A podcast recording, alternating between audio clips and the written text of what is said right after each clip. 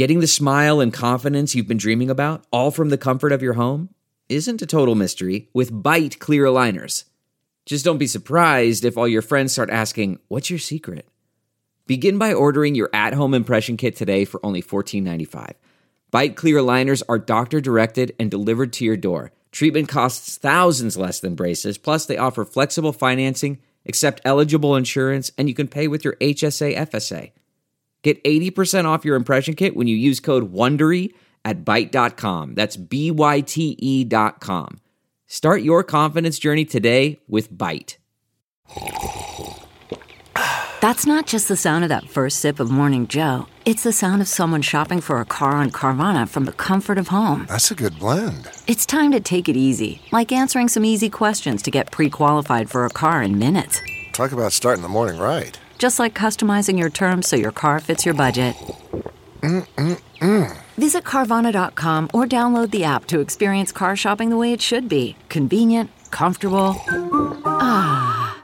Delve into the shadows of the mind with Sleeping Dogs, a gripping murder mystery starring Academy Award winner Russell Crowe. Now available on digital. Crowe portrays an ex-homicide detective unraveling a brutal murder he can't recall. Uncovering secrets from his past, he learns a chilling truth. It's best to let sleeping dogs lie. Visit SleepingDogsMovie.com/Wondery to watch Sleeping Dogs, now on digital. That's SleepingDogsMovie.com/Wondery. Welcome to episode 194 with my guest, Dr. Peace Amadi. I'm Paul Gilmartin. This is the Mental Illness Happy Hour. Honesty about all the battles in our heads, from medically diagnosed conditions, past traumas, and sexual dysfunction to everyday compulsive negative thinking. This show is not meant to be a substitute for professional mental counseling. It's not a doctor's office. I'm not a therapist. It's more like a waiting room that doesn't suck. The website for the show is mentalpod.com. Go check it out. Fill out a survey. See how other people filled out surveys. Share your deepest, darkest secrets that you're afraid to tell anybody. And maybe we'll read it on the show. Maybe we'll put it on a billboard and mock you. Would that keep you from doing it? Probably. You can also become a monthly donor by going to the website. You can read the forum. You can read blogs by me, guest blogs by people, a whole lot of stuff. Let's see. What did I want to share with you? I think that's about it. I'm going to be going to Toronto again in November. I don't have the exact date in front of me, but I'm going to be a part of the Rendezvous with... Which dog is in here? That's Ivy. I'm going to be a part of the Rendezvous with Madness Film Festival again. I had a really good time up there last time I was there. And I'm going to be interviewing Clint Malarchuk, who I don't know if most of you guys who aren't hockey fans probably have no idea who he is, but he was that goalie in the, I can't remember if it was the 80s or 90s, but a skate cut him across his jugular vein and he almost died, and then had a lot of emotional and mental struggles after that. And so I'm really looking forward to not only meeting him, but getting to talk to a hockey professional. Let's get to it. This is an email that I got from a woman who named Anna. And she writes, I would like to hear a show from the point of view of the other person in an intimate relationship with someone struggling. A supportive other can mean the world to someone struggling with mental illness. However, I feel it's often scary, exhausting, lonely, confusing to be the person on the other side. It can also be utterly heartbreaking to see the person you love struggling. Ideas of how the supporter can get support. An example roadmap for those folks in a shared experience would really be beneficial. I married my college sweetheart. In college, he was extremely functional and fun. Success in school, friends, job, sports, music, etc. He was a very kind person. We lived together and rarely fought. After we graduated and he got married, things changed. He started spending recklessly. He increased and expanded substance abuse. He'd lay on the couch for days and not go to work. They were threatening to fire him. I'd get home from work and see he had punched holes in the walls. He had always been sweet and nonviolent. He was forgetting things. We started to argue. I feel guilty because at the time I thought he was being irresponsible and not thoughtful of me. I was bewildered and did not realize it could have been something bigger. It got progressively worse over a long period of time until one day I came home from work and found several things in our home smashed. I asked him to talk about it. He said he was angry because I was a horrible wife. I asked what made me horrible, and he told me I must not love him because I did not go to his college graduation party. I pulled out photos of us together at our co-graduation party that I planned. He started to cry. He said something was horribly wrong and he would get help. In return, I had to promise to tell no one. I did not. He received a diagnosis of bipolar and mild schizophrenia. I understood from his doctor it's common to come out at this age if it is there. I was hoping I could learn how to support via his medical professionals and him. He'd come home and say, my doctor said if you started doing everything for me and I could just golf all day, this problem would go away. So instead, I purchased several books on the subject and joined a support group. I know that groups can be wonderful. My first reaction was horror. From the group, I realized this struggle lasted a lifetime. I realized how horrible it is for partners. I realized the majority of the couples never made it, and the ones that did made it did so with almost a parent-child relationship. I had always wanted a family. I struggled with the moral dilemma of having children. I decided that I had made a vow to him in sickness and health. Just because I got the sickness and not the health, I loved him, and my vows were my word. The big worry about children was not as much that they could inherit it as much as I knew how scary and confusing it was for me to live with him as an adult. I could not imagine what that would be like for a child. If they came home with a good grade, he could be angry. If they were naughty, he could react with happiness. If he promised he would be somewhere, he could not show up. That would be so confusing for a child. Life became what it was. It got better for a while, then much worse. I came home from work one day to him in the closed garage with the car running. There had not been talk of suicide, and for some reason I was naive enough to think it would not come to that. The first person I called was his sister. She had become a sister to me. I trusted her and knew she cared deeply about her brother. She was also a high school guidance counselor and a psychology background. I had never told anyone of these struggles, so to her credit, this was all a shock to her. She said, "No one in my family would ever have these problems, so you must be a liar." I was blindsided again. I called his doctor next. He said even though I was his wife, due to privacy, he could not discuss him with me. But, he said, in light of the situation, he could tell me that he had not been to his doctor appointments in several weeks and believed he was not taking his meds. This would make sense because things were getting worse. But this also shocked me. I've been driving him to his appointments. Where had he been going? He had been yelling, telling me how much he wanted things to change. Why was he avoiding help? I believe I also called the police, but they did not do so much since he had left the premises. Until the suicide attempt, he regarded me as his wonderful wife, who he appreciated for sticking with him through this difficult and confusing time. He treated me like I was his angel. Because I had intervened in the suicide attempt, he saw me as messing everything up. I had also broken my word and told others. I went from being a wonderful angel to the devil. He also stated he would not take his medication. I disagreed. One day he took a handful of his meds with a bunch of rum. "You want me to take it? Here." That morning I was headed to do an errand. Someone had to keep things running. He pushed me down the stairs, beat me when I was knocked out, attempted to stab me with a screwdriver. I called the police and we got a divorce. After a lot of thought, I did not press charges for the assault/attempted murder. I knew he was sick and was worried that the courts would hurt more than help. Jail would make things worse for him. He went to his family. He told me his family thought he would get better if he just got away from me. This hurt because my whole life over the last year or so had revolved around being supportive of him. I was exhausted. It also hurt because his family had become my family. As happens in a marriage, I would have stuck with him forever if he had not hurt me physically. I've been fortunate to have wonderful friends, family, and acquaintances. However, it shocked me how little the general public knows about mental illness, even highly educated, non-sheltered, and engaged with life. I was not prepared for the constant barrage of questions from well-meaning people. I spoke with him for 15 minutes last week, and he was fine. You can't be mentally ill.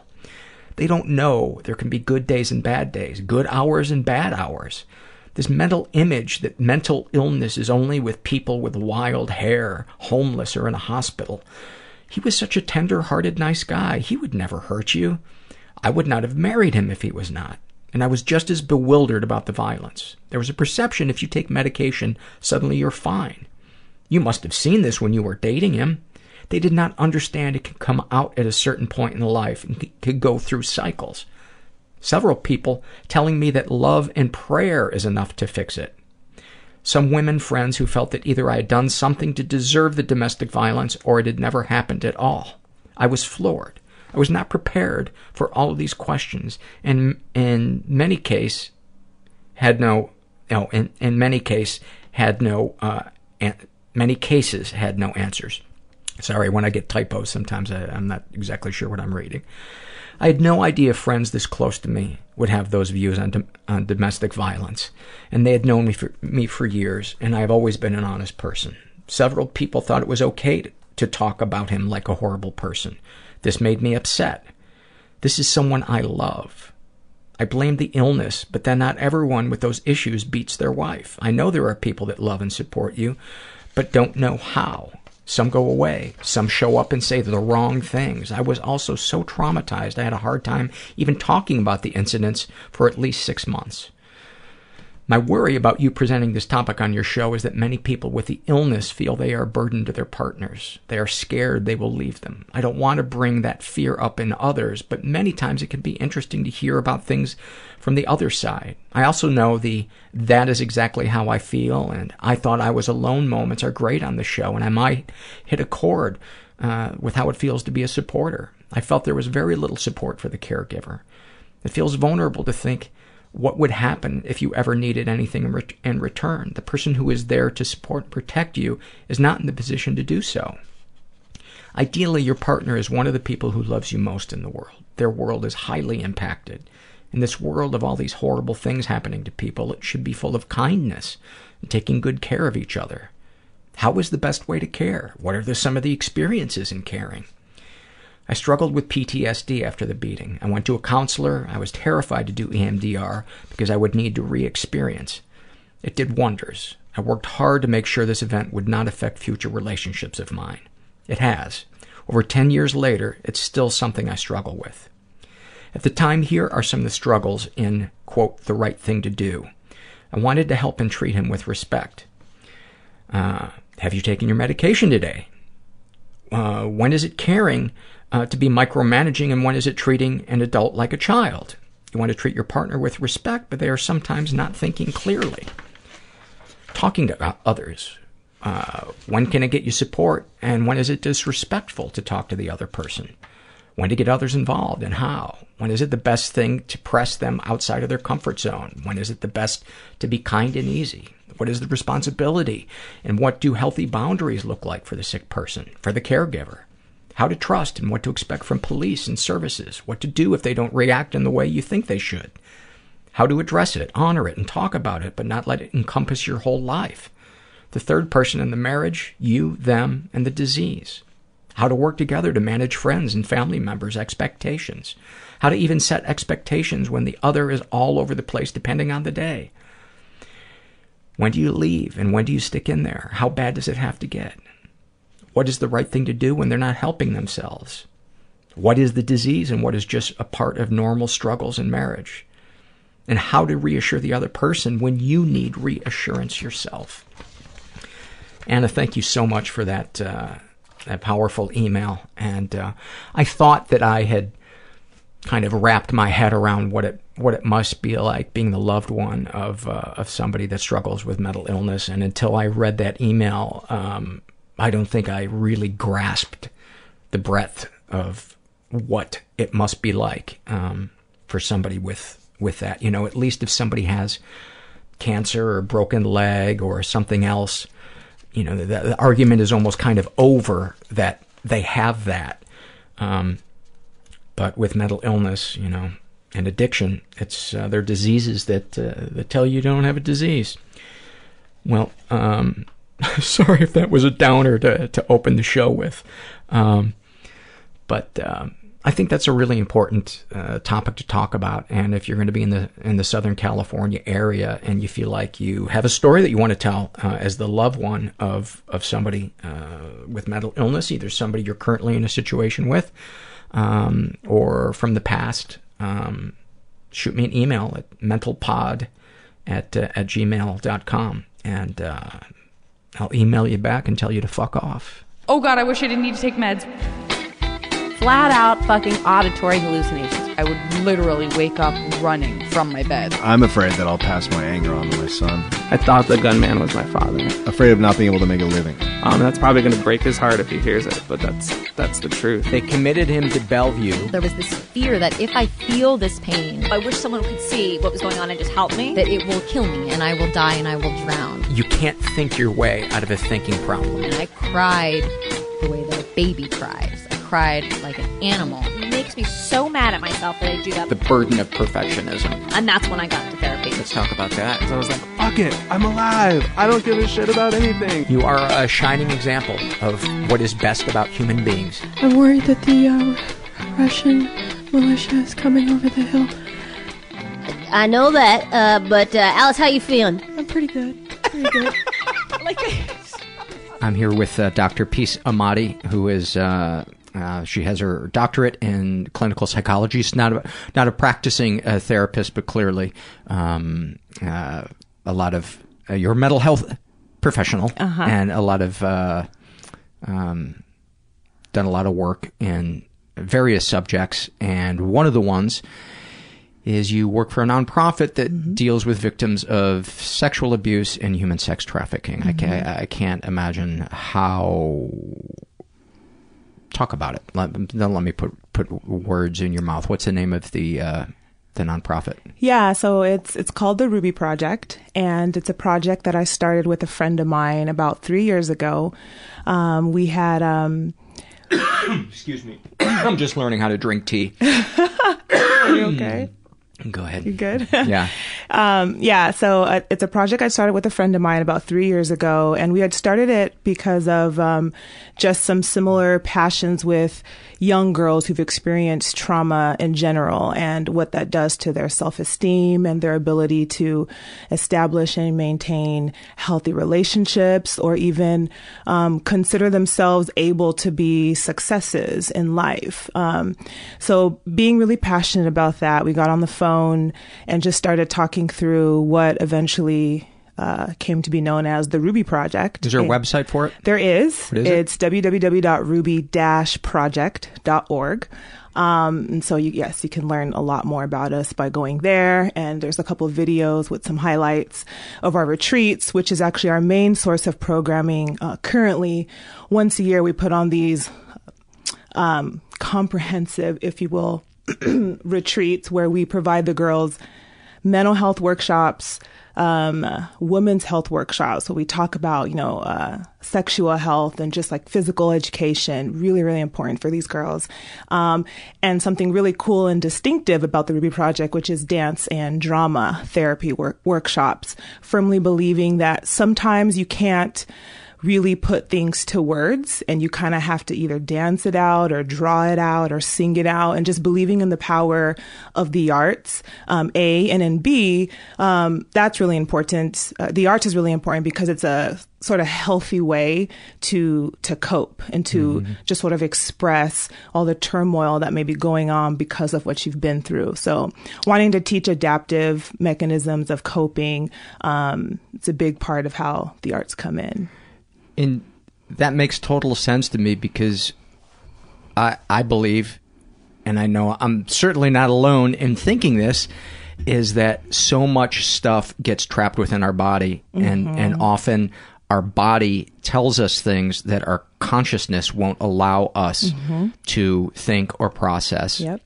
And so that makes sense to me that the nonverbal expression would be, I can't imagine how deep the rage must be that has been buried in some of these women who had no choice about their situation and had to use whatever sick coping skill to blame themselves or to say this is what, this is just how the world is or whatever. What is it about that particular topic that made a light bulb go off in your head? Were you encountering a lot of people where you were like, there's a need for this that isn't being met? And was it Was it something from doing your work as a clinical psychologist where you saw that gap? Yeah. Well, there's tons of therapists and tons of programs generally that do focus on sexual trauma or trauma in general. But one place I definitely did see a gap was in using the arts, using music, using dance, just that freedom, you know, that creativity that can be so useful and empowering and healing when it comes to this population. So that's one gap I saw. And in addition to that, being African American and African American woman myself, seeing that it wasn't really being talked about in my community, in the Black community, and feeling like I had a place, or I would have more say or have more voice or have more effect being an African American woman, talking about and wanting to do something about it and being more effective in pulling young Black girls because they saw a Black woman talking about it. Why do you think it's not talked about enough? I know in general, globally, it's not talked about enough, but why do you think there's even more of a lack of it in the Black community? In the Black community, yeah, it's a great question.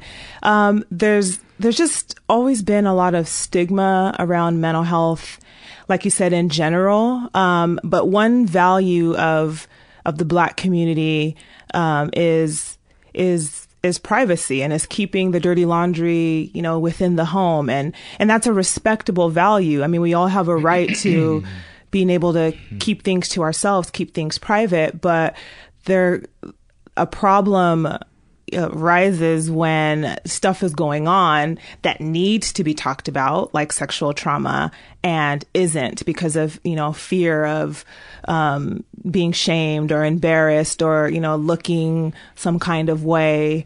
Like you said, we see the stigma general, but I've seen a heightened sense of fear and stigma when it comes to the Black community. And you see that even research shows just the underutilization of mental health services across the board, or with the Black community in general. You know, the issues, they're kind of, I like to say that mental health issues are equal opportunists. I mean, they affect men, women, Black, Asian, white, pink, purple, but Black people, they're the least likely to use mental health services. So just all around the board, that stigma is really impacting us being able to talk about it, do something about it, help, and all of that. So what was it that led you to believe that the arts could be so cathartic? Had you had a mentor? Did you read something about it? How did you make the connection? Yeah, a couple ways. One, I'm so sorry about my phlegm is the third guest. Welcome, the third phlegm. Person in the room. Go ahead. No problem. You asked what would led me to believe that the arts would be such an important method of healing. So something you discovered in your research, or was this an intuitive thing where you were like, I think this can help free people up? All of the above. Definitely my own personal experience. I mean, I've been fortunate not to be a victim of sexual trauma myself, but even going through my own traumas and childhood experiences, honestly, the most powerful thing for me was being able to sing, was being able to dance, was being able to get into another character and really get in touch with, you know, deep, dark emotions. And sometimes that was even more helpful to kind of being that acting role, because I could distance myself if I was afraid of admitting to myself how dark and deep things were. Being able to step into character and go there, it was just easier in some way, kind of like a disassociation. You know, I noticed when I was doing stand-up comedy how hostile and confrontational my early stand-up was, and I was the least confrontational person in my life off stage. And I saw person after person describe how the stage is where they can be who they want to be. So that makes perfect sense to me. And the goal, I think, as an artist is to not ignore that human being part of yourself to say, this, I can't work everything out on stage. Mm-hmm. I've got to make sure that I'm starting to have some of this off stage so that my life doesn't remain small. Right. Absolutely. So where would be a good place to start in talking about this topic and what you've learned, and give me some snapshots of it. Yeah. Well, just, I'll give some background to our girls and just what we've kind of seen, as a result of the work that we're doing. I mean, one girl immediately comes to mind. I'll just call her T, one of the youngest girls to have ever been a part of the Ruby Project. And she, part of her story was actually being sold by her own mother to men for sex so that she can get money for her drug habit. And this is a girl who, this was her story before she was even 12 in America, in LA. So, you know, we come across these stories, and she came and was part of our retreats. And how old was she when she came to you? She was almost 13. Oh my God. Yeah, she was almost 13. So this is still very, very, very young, but this had been happening before she had hit 12. So for a couple of years, I believe it was happening. And how old was she when it started? I don't know how old exactly. I believe this had been going on for a couple of years, so maybe 10 or 11. Mm-hmm. That's... Mm-hmm. Yeah, by your own mom. Yay, Mom of the Year. So... And that to me speaks of the power of drug addiction. Yeah. You know, so much more than what a shitty mom. Right, right. That the sickness of drug addiction is, it truly is, it becomes your God. Yep. And people say, how could you do that? Well, if you've never battled with an addiction, you don't know what it feels like to be in the jaws of the beast. Yeah, that's absolutely. And it's not to make excuses for. No, it's her. Understandable. Yeah. I always say that it doesn't excuse it, but it makes it understandable. I mean, how powerful drug addiction is. And so that was a perfect example of, you know, mom choosing drugs over her own child, and she wasn't in her right mind. And I'm sure stuff had happened to her mom, to the mom that she had never confronted and had never given weight to. Yeah. Paul, you're good. You're spot on. Absolutely. The stuff is intergenerational. You know, the cycles are just repeated until help is received at some point. Let me ask you this question, because I've often wondered it, and I maybe it's the PC in me that is afraid of voicing it, because I'm afraid that it may sound offensive on a certain level. But I often think of how the ripples of something somebody did generations ago is still being felt today. And I can't help but wonder what slavery did for when you think about all the rape that happened, all the physical punishment. And I can't help but wonder, are those ripples still being felt today? Does that thought ever occur to you, or am I just kind of saying a crazy thought? No, I definitely think you're onto something. I definitely do feel like, yes, there are still ripple effects of slavery. And like you were saying, it doesn't excuse behaviors that we may see, you know, within the Black community, but it may make some things more understandable, you know, that as a community, we're still trying to come up from that, to really be mentally liberated from that. For me, it's now a mental liberation. It's now an ability to see yourself as whole and capable and free and a free agent, and empowered, you know. It's those kinds of things that I am, you know, an advocate for my community, being, you know, a Black woman, from my community wanting to to still achieve a mental liberation that I think started from being in shackles literally, 500 years ago. So I think you're onto something. I mean, it's not my area of research, and but it's definitely in a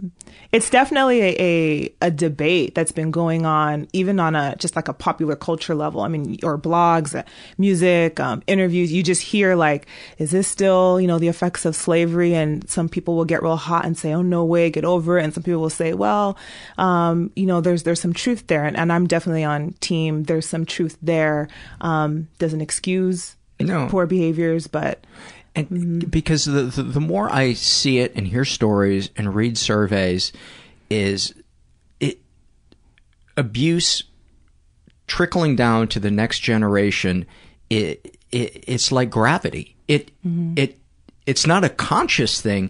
It takes extreme consciousness and desire to stop the trickling down, because I think we get wired to pass that down, if not in the form that it happened to us, in some other form of abuse. I think a lot of times a parent will say, well, I'm not going to beat my kid because that was done to me. But then they emotionally do something to their kid and they can't see that it's they're playing whack-a-mole. Right, right. Yeah, because you're not always super conscious of how you've been impacted. We are impacted by everything we encounter, whether we realize it or not.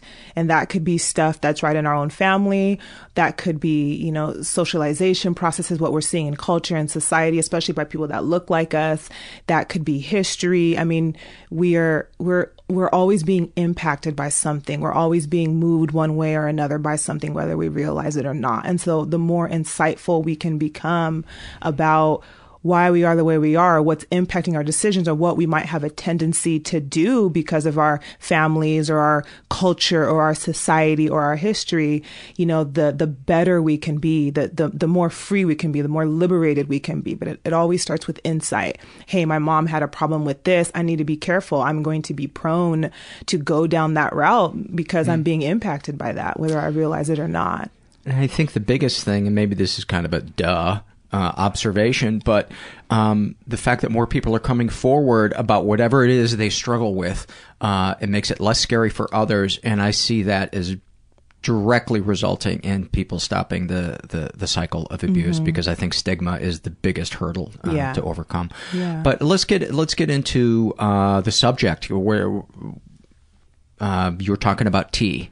Tea. And so her story, as horrendous as it is, isn't that uncommon, actually. I mean, her age, she's exceptionally young to have gone through that, but it's not the first time I've heard a story like that. I mean, even as a clinician in my training, I had, many clients who had stories similar, very similar to that, just at a very young age. Were the parents always addicts?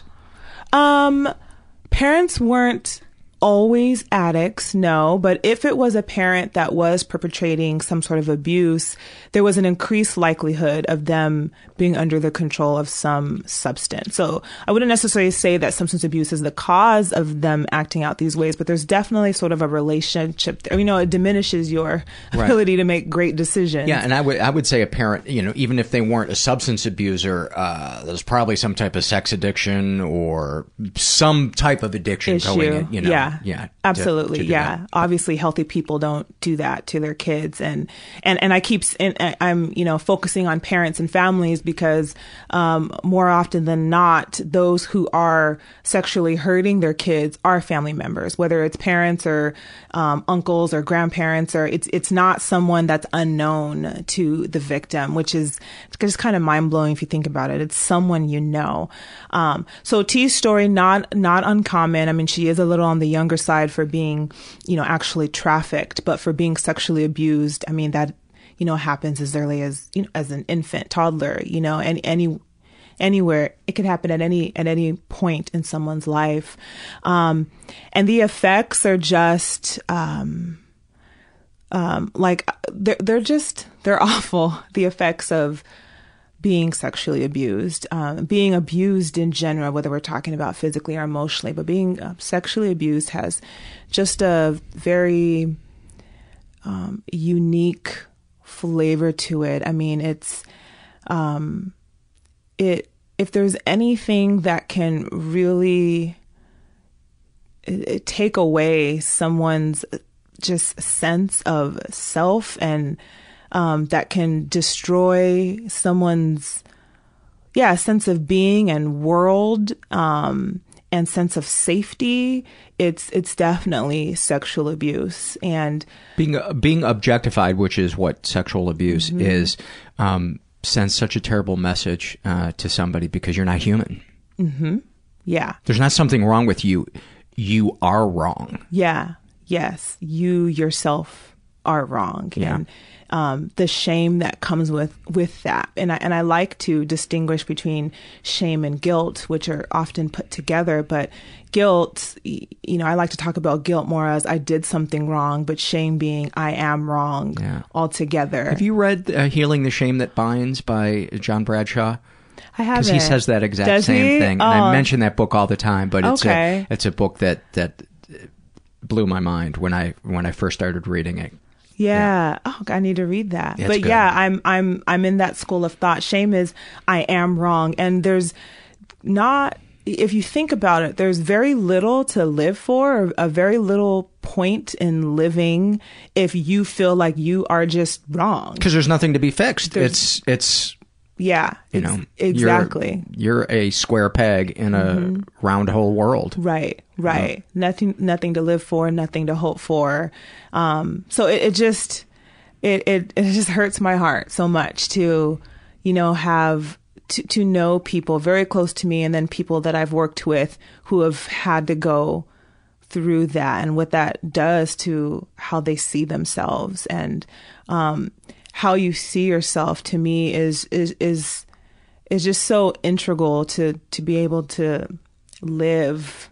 And it's the it's the hardest first step to overcome, because it's the premise that you start with. So it's like you can't even get anywhere until you can convince that person that there's some worth in them, and that this is worth doing, and that they are worth advocating for, because even to advocate for yourself feels false. Right. It feels like, oh, I'm being, you know, whatever, I'm being overly dramatic. Right. What happened to me wasn't as bad as blah, blah, blah. Right. Absolutely. Now, would she play that bullshit game of other people had it worse? Because I see that time and time again with sexual abuse victims, even ones whose stories are horrifying, where they were like, oh, it could have been worse, you know, this other, or was she able to grasp the gravity of what happened to her out of the gate? I think because she was so young in general, or is so young in general, that she's still grasping what it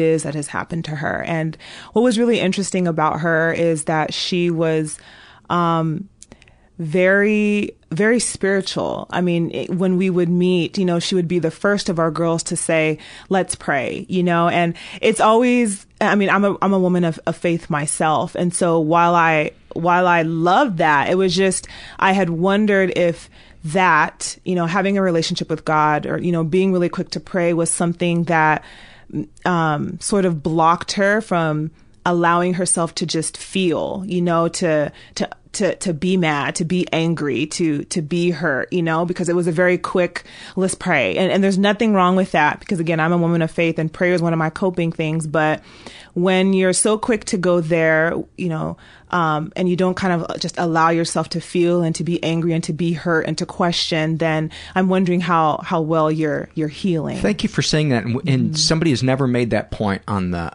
podcast, and I'm so glad you did, because it's, you know, I always stress that, yes, it's important to forgive. It's important to do all these other things, but there's an order to doing things, and feeling your feelings is the first. Oh, yes. It's got to be the first. Yeah. Talk about why that's important.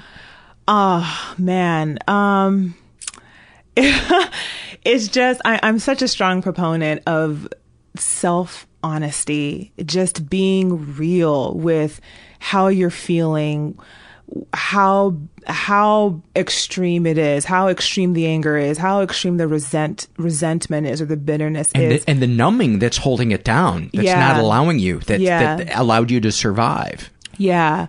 Yeah. You just can't heal without having that time to feel. I mean, I sometimes liken it to, getting cut, getting deeply wounded, and then just quickly putting a Band-Aid over it. You'll get infected. You know, you're covering up stuff that's getting worse on the inside. You got to clean that wound out. You got to let all that pus out, all that goo out, kill all that junk out before you cover it and let it heal properly. I mean, there's just no, you can't bypass that step. Your soul needs it. So how do you do that with somebody like T? What did you do? Yeah, well, with all our girls, I mean, the mental health workshops that we do, and which I run. I mean, our leaders run different workshops, but I'm in charge of the mental health workshops, being the mental health experts, and I have them tell their story, you know, and sometimes they say, oh, I don't want to do this, or I've done it before, but I don't know how. How many people are they doing this in front of? Well, we keep our retreats small. So the retreat that comes to mind is last year's, where we had 20 girls, and so I did a workshop with these 20, and I sat them all in a circle and said, I'm gonna have you guys draw out your story page to page, and the goal behind that is to have them, as they're going through their story page to page, be able to verbalize the emotions that they experienced when dad was doing this, or mom was doing this, or uncle was doing this. And not only the emotions, but the thought patterns that came with the emotion. So, you know, I was really scared when dad was pulling down my pants, and I felt helpless. I felt like I was worth nothing, you know, being able to connect those emotions with those thoughts, because those thoughts become then a problem too, as you start to develop, like how you think, because like you said, you know, if you're thinking you're worthless, which comes from that feeling of being objectified or hurt or whatever, then it's that thought that you're going to be carrying throughout your life and operating out of I'm worthless is not going to get you anywhere. If anything, it's just going to get you into more trouble. So with my girls, I just had them tell their story and really encourage and give them the space and the gentleness to really talk about what they've been through. Well, draw out what they've been through, because, you know, so they're not adding words to it yet. It's just pictures. We start with drawing, and then they add the words of the emotions, and then the thoughts. So we kind of work up to just, you know, the artistic part of it, just like the freedom to get it out, and then putting the words to it, and then sharing with their, you know, their sisters, the other girls, what some of the hardest parts of the story was. Because even in one long trauma story, there's often that one point that was just, you know, the straw that broke the camel's back, that one point, that one image that you can't get out of your mind. And that's usually the moment that needs to be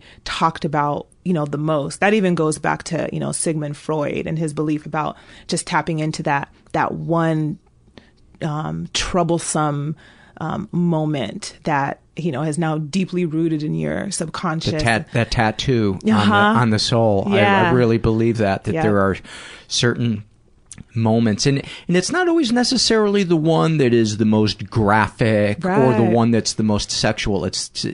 I think it's the one that's the most abandoning. You know, So often I hear stories of a child going to the parent and saying, you know, your stepfather is doing this to me. And the mother will call them a liar. And I often feel like that's even more damaging than the sexual abuse. Yeah. It's not being believed by the person who is supposed to. Absolutely, you know, right. Because you probably don't necessarily look to the step parent to protect you the way you do to the genetic parent, and to that 1-2 punch is the most brutal, without being too sensational. Mm-hmm. Can you give us any of those tattooed moments, any snapshots from stuff that was mm-hmm. that was shared, that was the tattoo on that person's soul? No, it's so funny that you mentioned that, because as I'm thinking about our girls, the stuff that you would expect them to be the most traumatized was often second to just not feeling cared for by who they expected to be cared for, not being advocated for, not being fought for, not being believed, not feeling safe. And I think it has to do with like the expectations, like you said, like, this is my mom. And once I give you that label, or once I understand what that's supposed to be, when you disappoint me, when you're not mom, when you don't protect me, when you don't believe me, that is, it's crushing, So I think that abandonment piece, is huge, and is actually, as I'm thinking, a common thread with what tends to be the most difficult part to get through when it comes to these girls and their stories. And how often do the tears come flooding out when they're able to articulate that moment? Is there rage with it? Is it tears? Is it sadness? How does the group react in that moment? Does anybody go to comfort her? What's the process? Yeah, it definitely varies. Tears it's a given, and for some of them, is it the first time they've cried tears about it? It may not be the first time, but there's definitely some of our girls who don't cry often. And I remember another girl comes to mind. Her reaction was like, why are we doing this? Like, she was so mad, and you can tell she didn't want to go there. And she actually was the one girl who didn't cry when all the girls were telling their story. But a day later, when her and I were just having a one-on-one, and she was talking about, again, the abandonment, never having a mom, that's when she broke down. She had been sexually abused. She'd been that, she'd been this. But when she was later in just me and her talking about the abandonment, that's when the tears came. So it really does vary, but generally the tears come. We had a couple girls who was just too overwhelming, and they sort of, ran out the room, just kind of crying and just, I guess, trying to escape in a way. And so we have enough volunteers where if, girls leave, which we sort of expect them to when it's overwhelming, they kind of follow them out and, just kind of watch them and kind of coach them back into the room.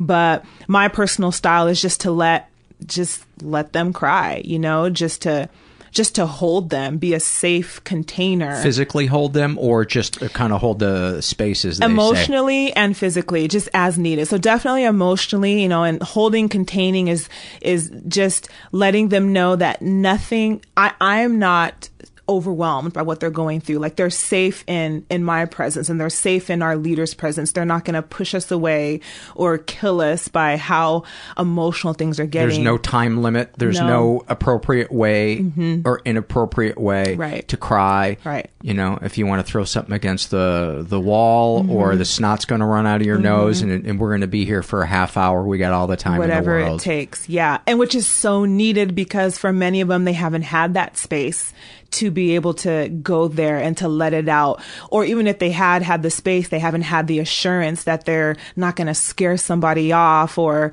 hurt somebody just because they have to feel. So we're very, very big on letting them feel, letting them go there, and literally like circling around them as they mm-hmm. experience what's going on for them.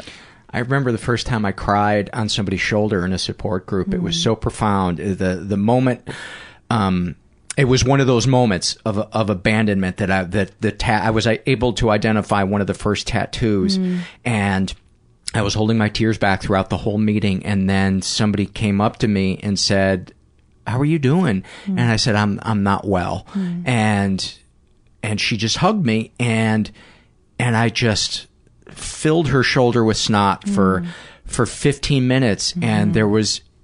I think the most beautiful part of it to me was there was not a sense that there was a clock that was ticking, and people were putting chairs away around us, and neither of us cared. Yeah. And it was that feeling that I had wanted as a kid my entire life, and it was one of the most powerful things on my road to healing, because I went, oh, okay, what I'm feeling is not an exaggeration. Yeah, you're valid. I'm validated. You're validated. Yeah, you're validated, and it's okay to break down. Yeah. Yeah, absolutely. And the key I stress to people who don't have a support network is find a support network, because it makes all the difference in the world. Because almost as traumatizing as going to the parent who doesn't believe you is going to a friend who can't handle it. Mm-hmm.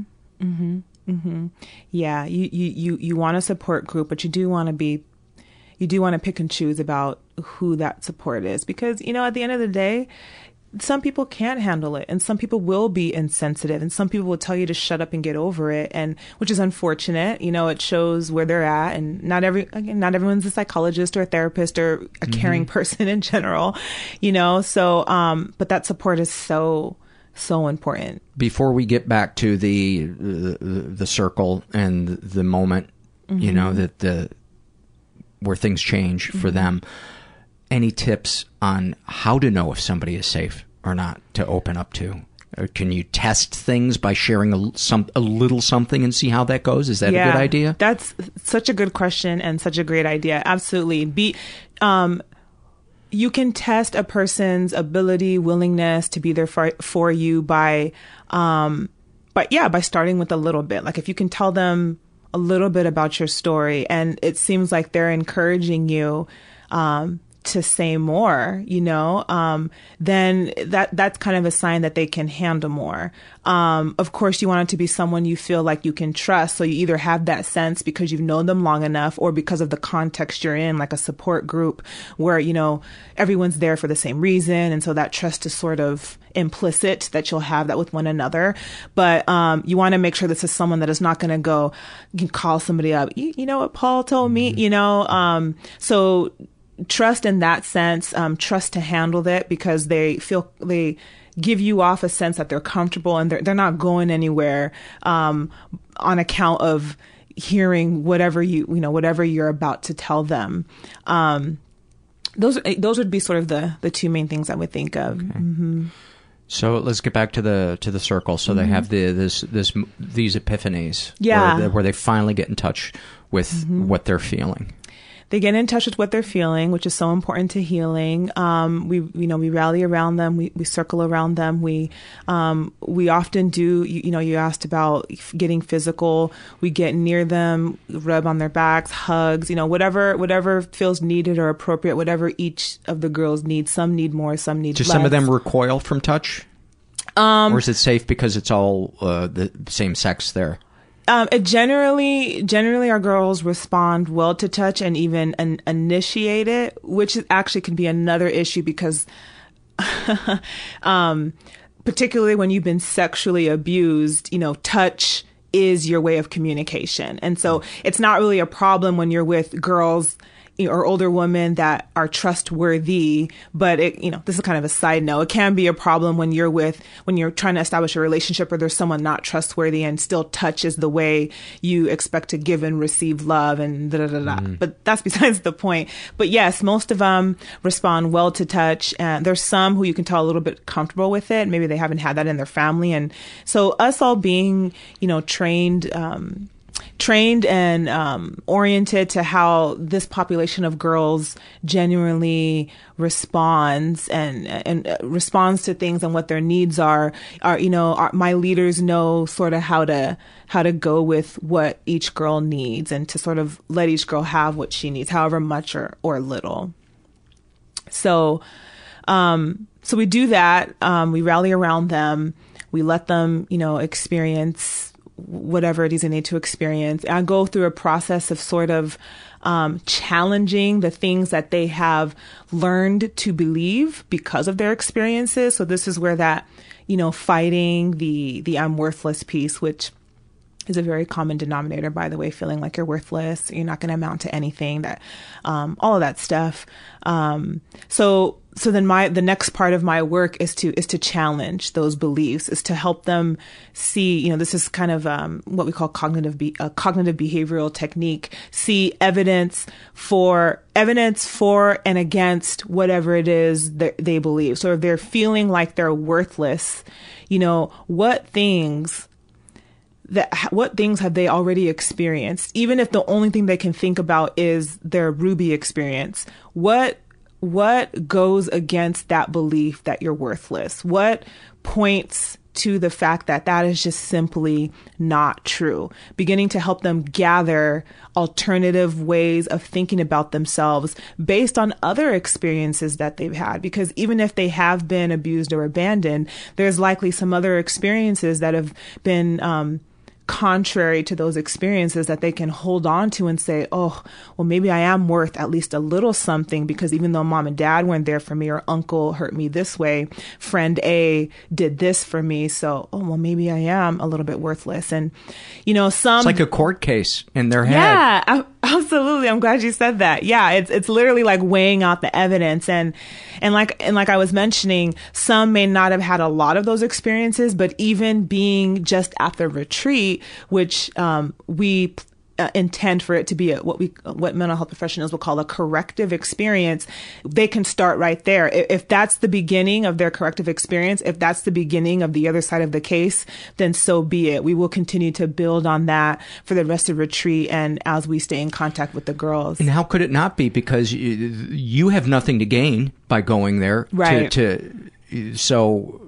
Right. That's a good argument from the defense. Yeah. I always say that either the voice that was planted in our head by an abusive parent or addiction, and often there is an overlapping voice between the two of them, mm-hmm. is the most ruthless prosecuting attorney. Mm-hmm. It is awake before you are. It's standing over you. It's mm-hmm. when you wake up.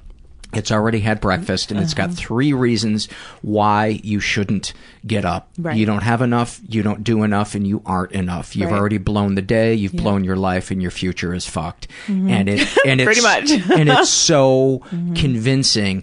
And I think that's why service can be so important in support groups, is because at the end of the day, if you're brain starts to tell you, oh, well, you just waste another day, you'll think, no, I reached out to that person that needed help, mm-hmm. and they thanked me, mm-hmm. or I set chairs up at a meeting. Mm-hmm.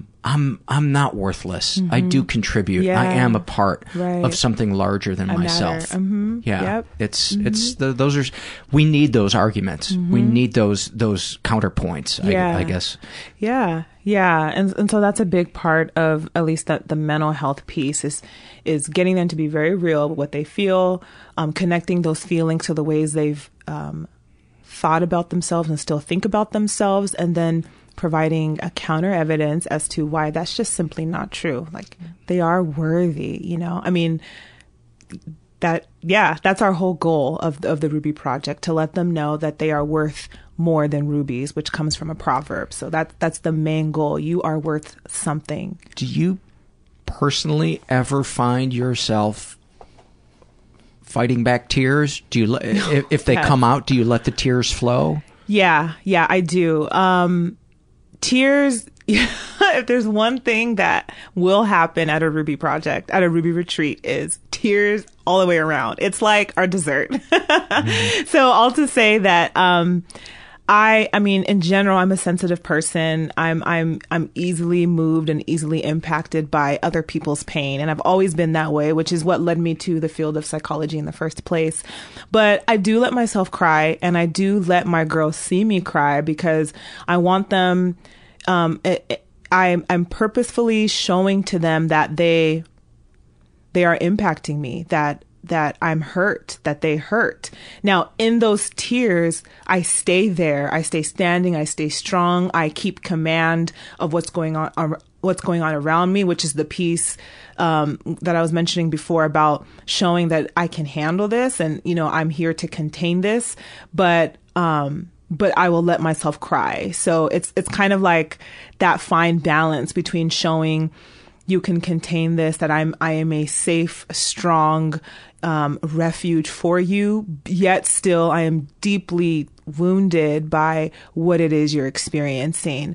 I let them see me cry. And I encourage my leaders to let themselves feel with the girls, because that's a real human experience. Does that ever turbocharge their tears? Because I would imagine. Oh yeah, that's like. Yeah, that's like, you know, when I've shared stuff in a support group, mm-hmm. where I'm crying and I'm looking at my feet and I look up and I see my friends crying. Mm-hmm. It's one of the most beautiful feelings about being alive, because. Mm-hmm. Those aren't words that can be parsed and said, well, they're just saying that because. Mm-hmm. No, when somebody's crying, mm-hmm. when you're sharing something with them, mm-hmm. there's no picking that apart.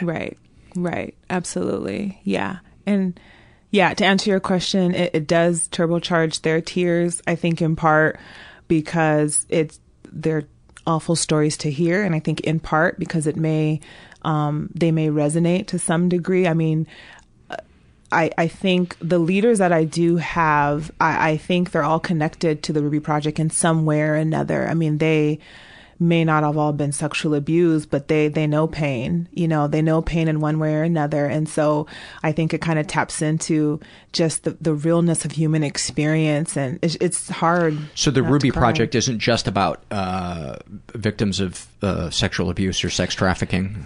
No, we're generally... We reach out to girls who have had some sort of trauma in general. So, you know, the first things that come to mind, and the girls that we most grab, are girls who've been sexually abused, but some have just been physically abused or emotionally abused. Some just grew up in a household where both parents were addicts, and that was traumatizing to them. Some have been the victims of severe bullying.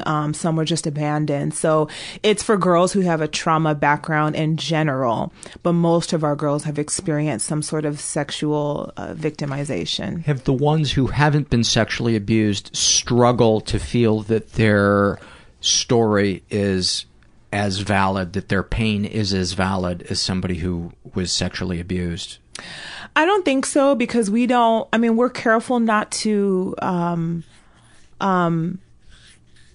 to make one trauma more important than the other. But I mean, in their mind. In their minds, I'm not sure. I mean, I haven't really heard that sentiment. I mean, I haven't really heard that sentiment. I imagine that some may walk away thinking, oh, I thought I was doing bad, but oh girl, yeah. You know, like they may think that. I mean, I've even felt that. Like I said, I've been fortunate not to be a victim of sexual abuse. You know, I have my own issues, but I've even felt like, wow, even as much as I've been through, I can't even compare to, you know, so-and-so. And I think that's, you know, that's right and wrong, because I do think there's something especially painful about going through, you know, being sexually violated.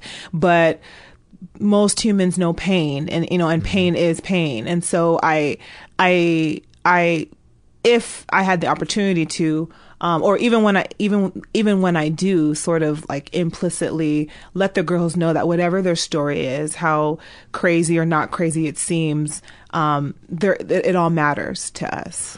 What was the abuse that you suffered, if you're comfortable talking about it? Yeah. Well, it's more of the emotional abuse nature, but it was bullying. I was very badly bullied when I was in elementary school and junior high. And, you know, though no one took advantage of me sexually, what I learned from that experience was a sense of worthlessness, you know, was a sense of smallness and insignificance, and just that I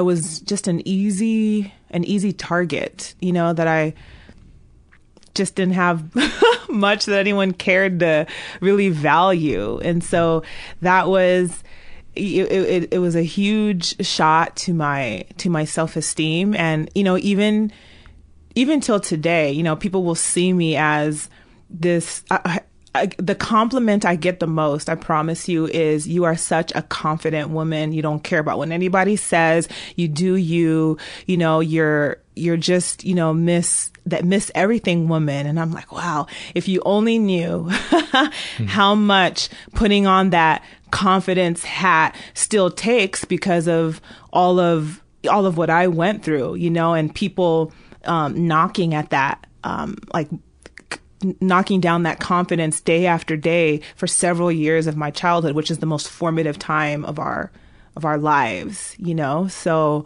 the courtroom's still in session. It is. And they think it's not. It is. And so part of me is like, yay, well, I guess I'm you know, winning, or I'm successfully showing you what I want you to see. But trust me, I still have my self-esteem battles, and there's definitely days where I'm just like, you know, what am I looking at? Like in the mirror, you know? And just to beat this courtroom metaphor into the ground, I want to stress that the jury is inside you and it's not external. And if you keep treating the jury, waiting for the decision to come from the outside, there's going to be a lack of momentum that I think is necessary to truly, truly heal and feel that authentic person that has been inside you since birth, but maybe retreated when the abuse started.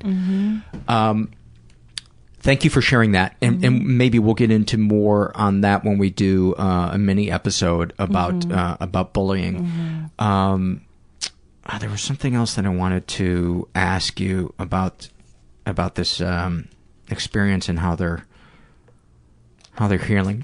Just talk more about. Okay. So the mental health workshops and letting them experience and be free to experience or re-experience those feelings, challenging those thoughts, and providing a corrective experience as leaders is all, you know, a part of the mental health piece. And then, like I said, what makes us distinctive is the arts piece. So they're kind of weaving in and out of these workshops, the mental health stuff, learning about their bodies and STDs and sex and all of that stuff. And then, you know, they throughout the day are going to these dance and drama workshops where they're putting their feelings to art, and they are sort of chasing healing through art. And that's also a very, very emotional time. And our arts director, which also happens to be my sister, Dee Dee, the other leaders aren't in the room when Dee Dee and her team are working with the girls. And that's in part because at the end of our retreat, we have what's called our art showcase, where we invite the community to come and see essentially a show. But for the girls, it's them telling their stories of pain and of triumph through the arts. And it's a transformative time for them as well as for the audience. And we love the showcase idea because this is sort of like a 12-step idea of, like, you can't keep it until you give it away. And so for our girls, you know, they've learned all this stuff, but you know, we abide by this principle that they don't really have it until they're able to show it, to give it to somebody else. So this showcase is what culminates the retreat, you know, and they share their stories and such. But when they're in those workshops, it's the dance and drama workshops. It's just another monster of it in itself of emotions, because they're tapping in, I think, to even, you know, like deeper part of themselves, stuff that I don't think words can really reach. You know, you mentioned earlier how our body kind of takes everything on, and everything is in our bodies. And I've even worked with clients who would have severe stomach aches or headaches for months and months and months, no medical cause, that did not let up until they were able to really talk through their traumas, just showing how, you know, our body is sort of like the first contender when it comes to the trauma. It's like the first thing hit, and it needs to be tapped into when we're talking about this process of healing. So in the dance workshops, they're telling their stories through the dance, through the drama. They're listening to these songs that are moving them on a very just like a physiological level, and they're putting their stories to movements, and it's really beautiful to see. It's really beautiful to see. I bet. I can't imagine. Yeah. What gratifying work. Mm-hmm. Yeah. It is. It's my life's work. I mean, I do a lot of things, but running the Ruby Project is definitely probably the most fulfilling thing that I do. Is there anything else you want to share on that subject? I don't know. I think we've covered a lot. Just, anyone that I would say is listening to this should just know how real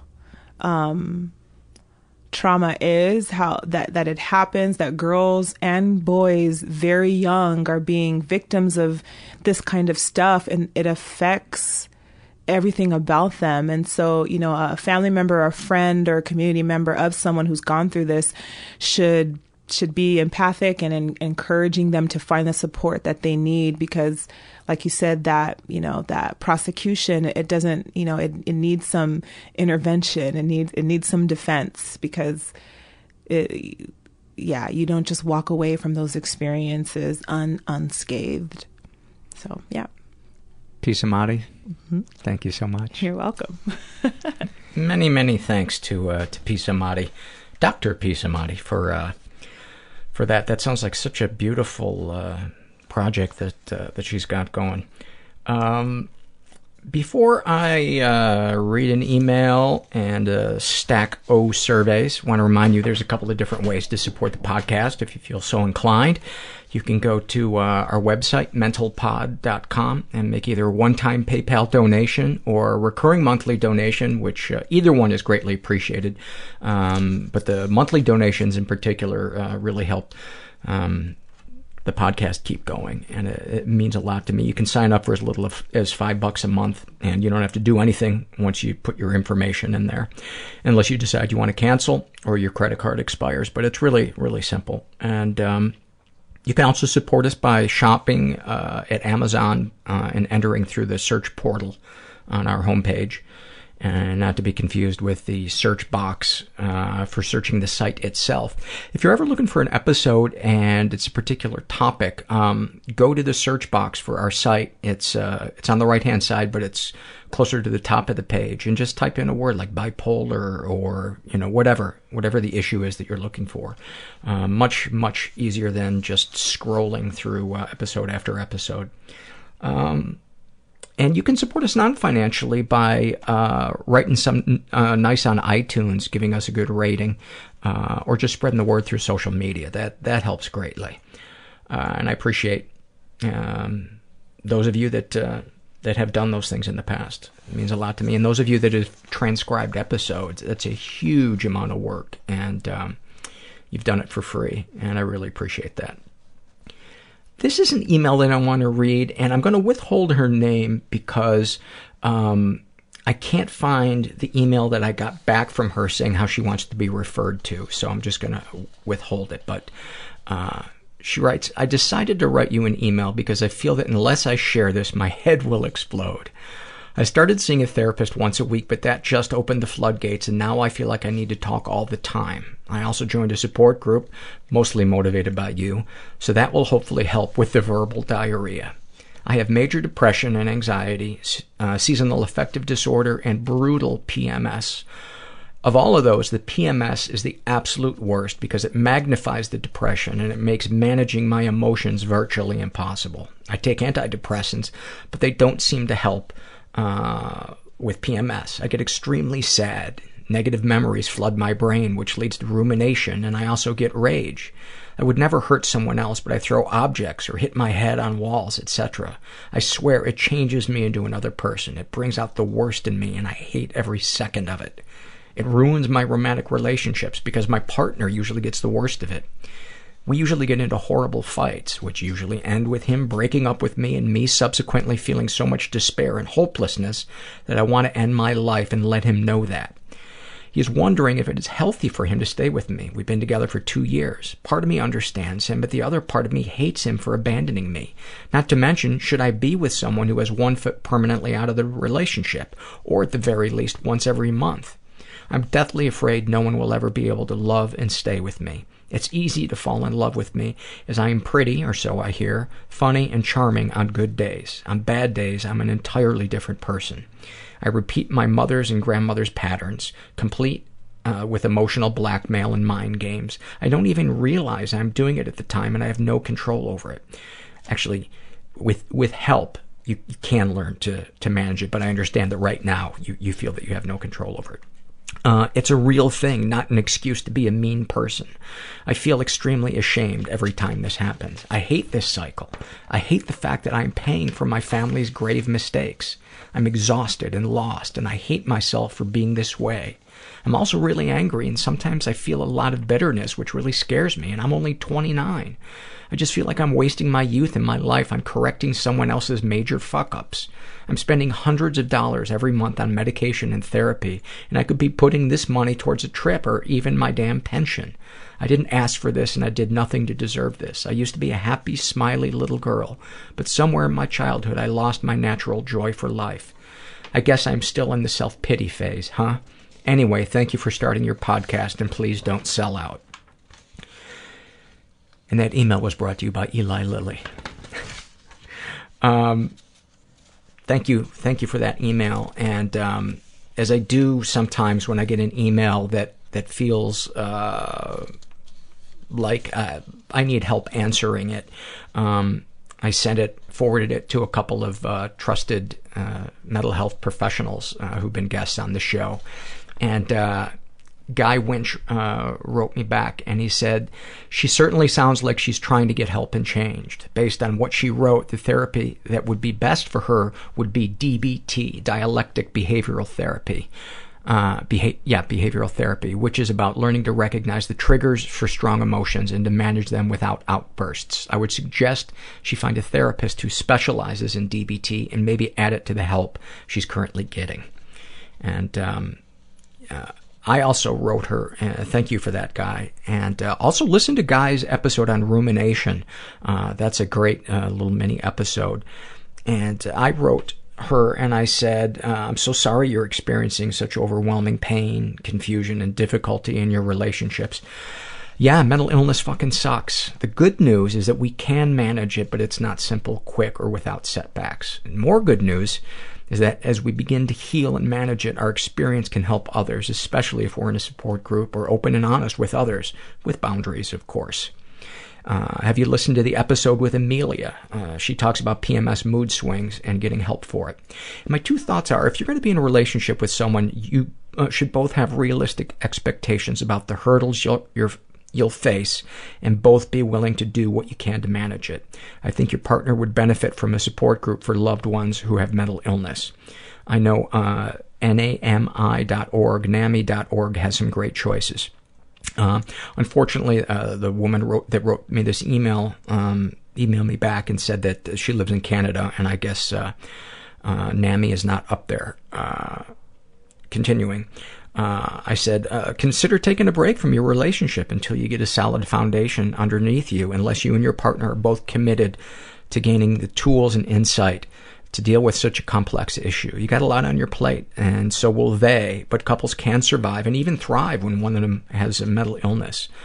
There are lots of compassionate people in the world who will accept a partner, warts and all, so don't feel like you have to stay with someone who can't accept that part of you, because you think no one else will. But don't give up your commitment to getting help.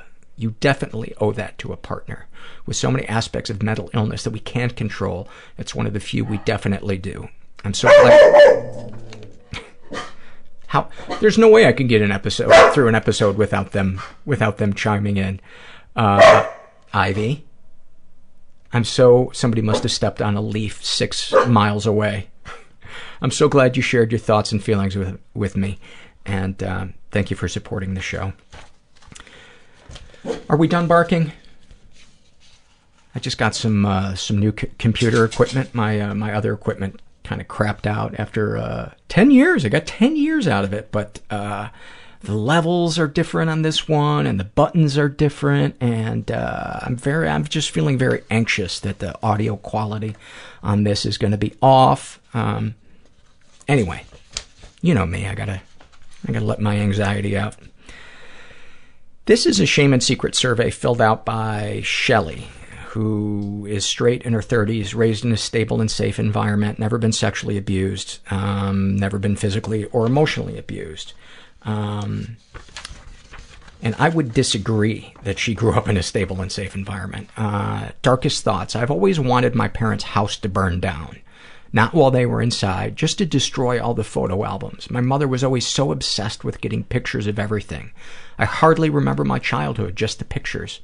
Also, I don't love my mother. I have no reason for that. She's a decent person. She's probably never hurt another person in her life.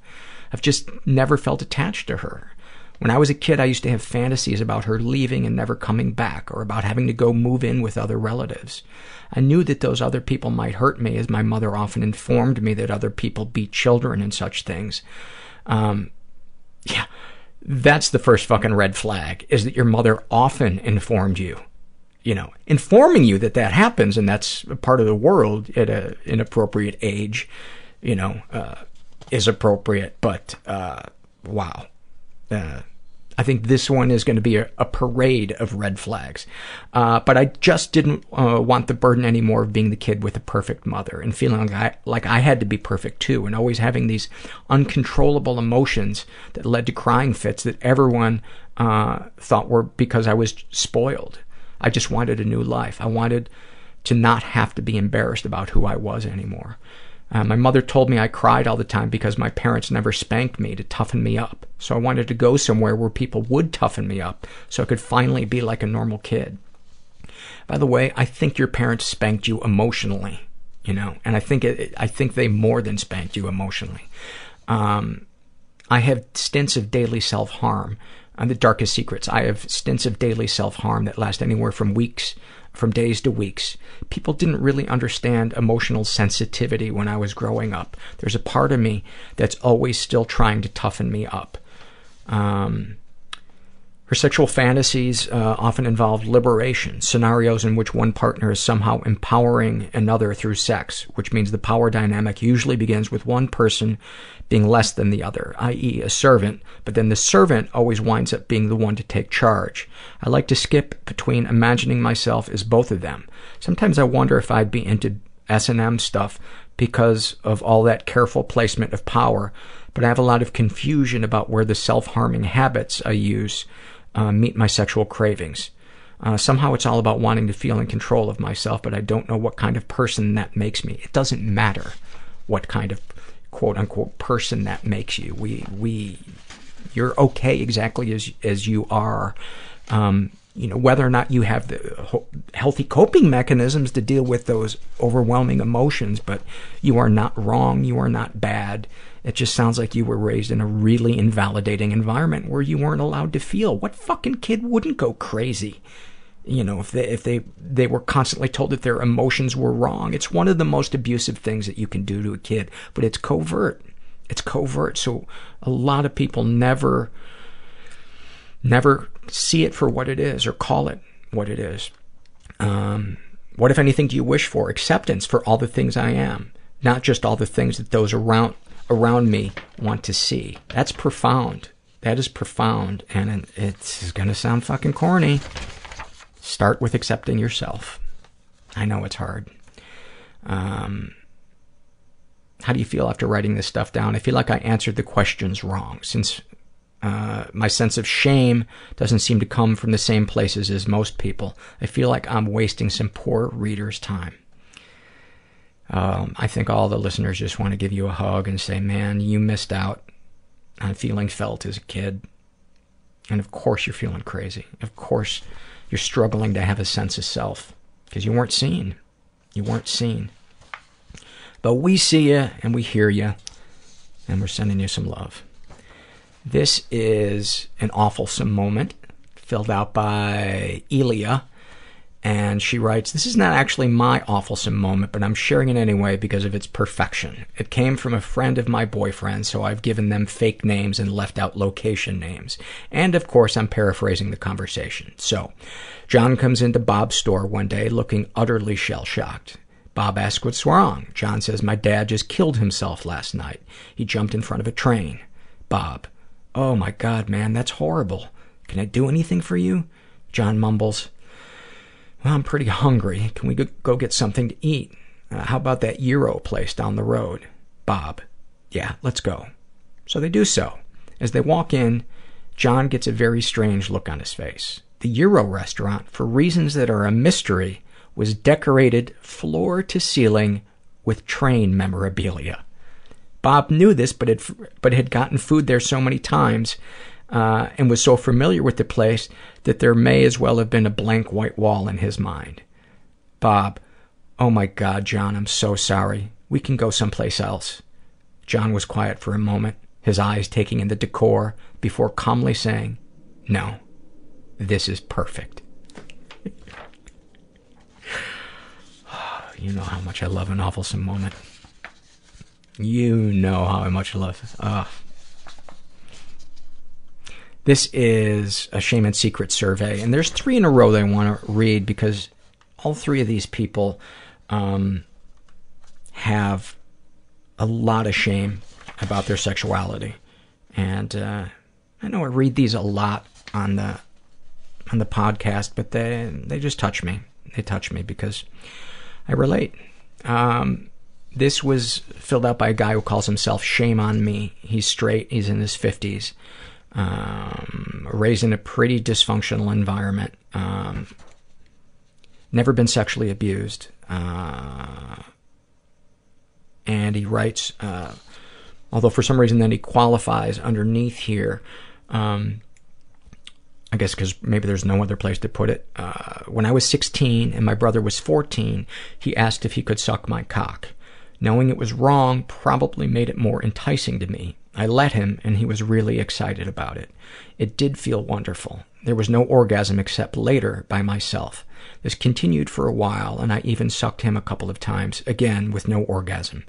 It was great while it lasted, but I felt guilty and knew it had to stop.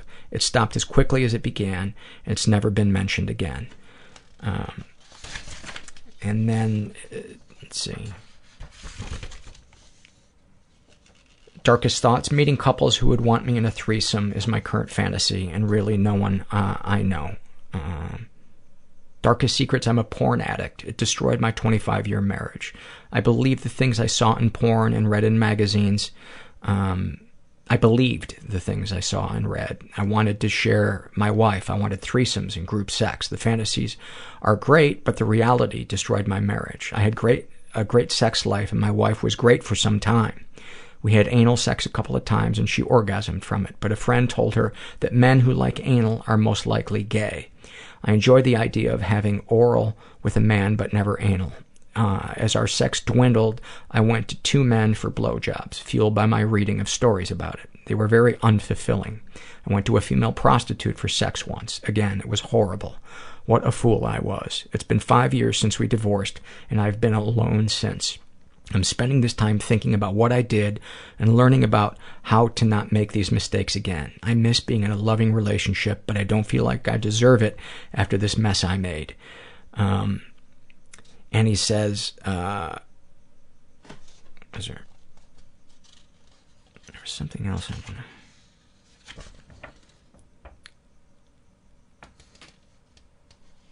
What, if anything, do you wish for? I wish for love and a partner to share fantasies with who will not judge me. I wish to be a better communicator and to be more understanding. I wish I could meet a woman like me. How do you feel after writing this stuff down? It's odd what I've been through, and I feel kind of like an oddball. Does that make sense? Do people feel as bad as I do? Is there a happy future for us with sexual fulfillment, happy, etc.? You know, my first thought reading that, other than wanting to give you a hug, is to encourage you to deal with the sex addiction, with the porn addiction. I don't think there's going to be progress anywhere until you deal with whatever addiction it is that you're going through.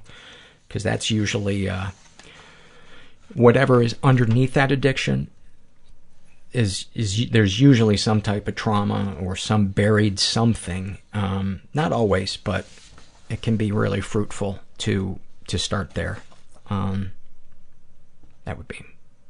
That's my thought. And this one is from a guy who calls himself Wunderkind, or Wunderkind. I took 2 years of German in college. It's paying off. 30 years later. He is straight, in his 20s, raised in a slightly dysfunctional environment.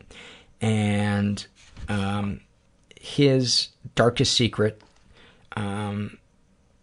is his sexual fantasy, wanting to perform fellatio on a dog, a large dog or a horse. The idea of getting them off turns me on more than anything. It makes me feel like an outcast and a sexual deviant.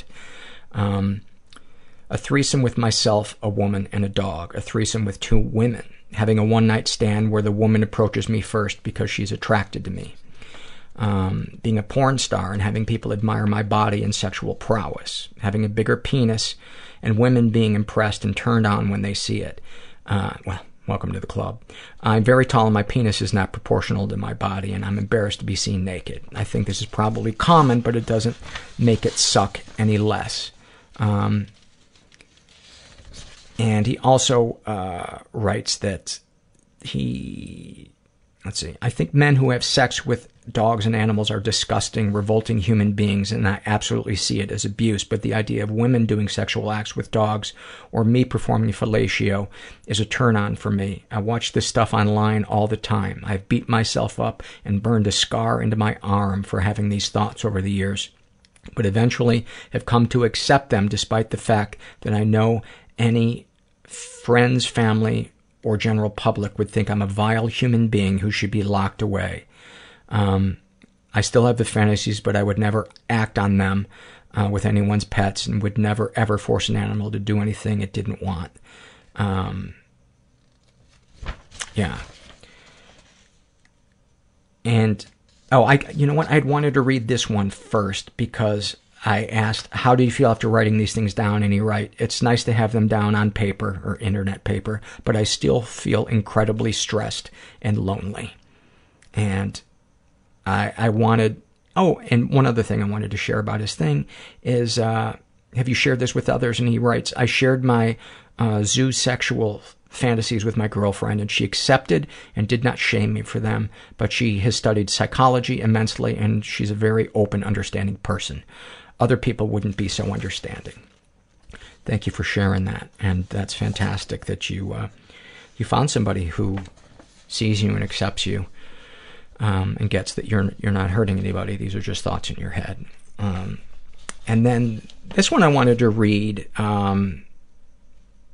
because she also has, she feels silly admitting this. And her name is, she calls herself So Mathematical, and she's in her 20s, and she's gay.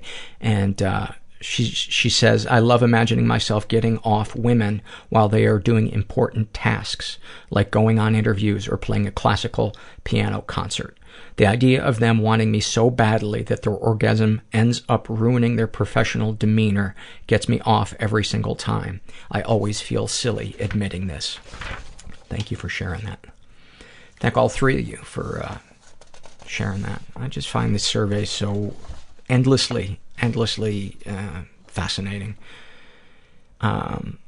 This is an email that I got from, let's see, how does she want to be referred to? Yes, how she wants to be referred to is Vicky. And she writes, I know you're not a therapist, but I want your opinion. A few months ago, my husband and I let someone stay with us to help her out. She's the sister of my husband's best friend. She lost custody of her two kids to an abusive ex. She had no job or place to live. She was staying at the shelter for abused women. It turned into a huge mistake to let her stay with us. A real nightmare. To make a long story short, I kicked her out after she blew up at me in front of my kids. I have MS. I'm working through my own shit. I couldn't deal with hers, too. And that was the straw that broke the camel's back. She was a liar, a thief, and a drug addict, all of which I didn't discover until after I kicked her out. After listening to your podcast with Matt Oswalt, when you were explaining to him what bipolar disorder is, I realized that's probably what's wrong with her. The problem is, I think I should feel some kind of understanding for her, but instead I just feel pissed about everything, but mostly that she stole toys from my daughter. I guess I feel empathy for her, but I'm still pissed. How do I let it go? Am I supposed to just give her a pass mentally because she's bipolar? Any comments you have are much appreciated. And I wrote her back and I said, Vicky, I think it's normal to feel both. Your feelings are absolutely valid. And don't try to wish the anger away. Feel it. Same with compassion. Something I do sometimes when I can't let go of anger at someone is once a day for a week or so, I'll meditate or pray for good things for them for about 30 seconds, and my anger eventually subsides. It feels phony at first, but eventually I do feel compassion for them. And I would resist any temptation to contact, fix, or confront her. She's unsafe until she gets help, which is not your responsibility. And you did the right thing in protecting yourself and your kids when she crossed those boundaries. You should be proud of yourself. Some people have made the mistake of taking a person like that on as their project under the mistaken belief that they could change them and that not trying means they're a bad person. And that illusion is every much of a sickness as the person who is addicted and stealing. This is an awfulsome moment filled out by a woman who calls herself Doll. And she writes, most of my friends and family know that I've been suffering from panic attacks since I was in middle school. What none of them know is that I had my very first panic attack while masturbating. Yes, I worked myself up so much that my brain freaked the fuck out. This is a happy moment, and this is from Vicky, who just shared us about kicking that the woman out. And her happy moment, she writes, I was diagnosed with MS about 4 years ago. I'm slowly getting worse. Mobility is an issue for me. I had a really happy moment yesterday. I took my 12-year-old daughter and 5-year-old son to Playland, and we had dinner. My husband wasn't with us. In fact, no other adult was with us. This was huge for me. I was so happy to just be in the moment, enjoying watching my kids playing and giving my wonderful, supportive husband some me time. I'm crying now as I write this, but they're happy tears. Also, the week before, when my 5-year-old was with his grandma, I picked up my daughter from school.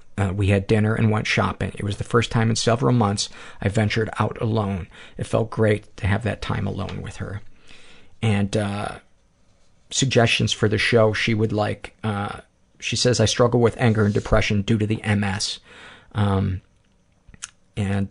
she would like to have hear a guest. And I do.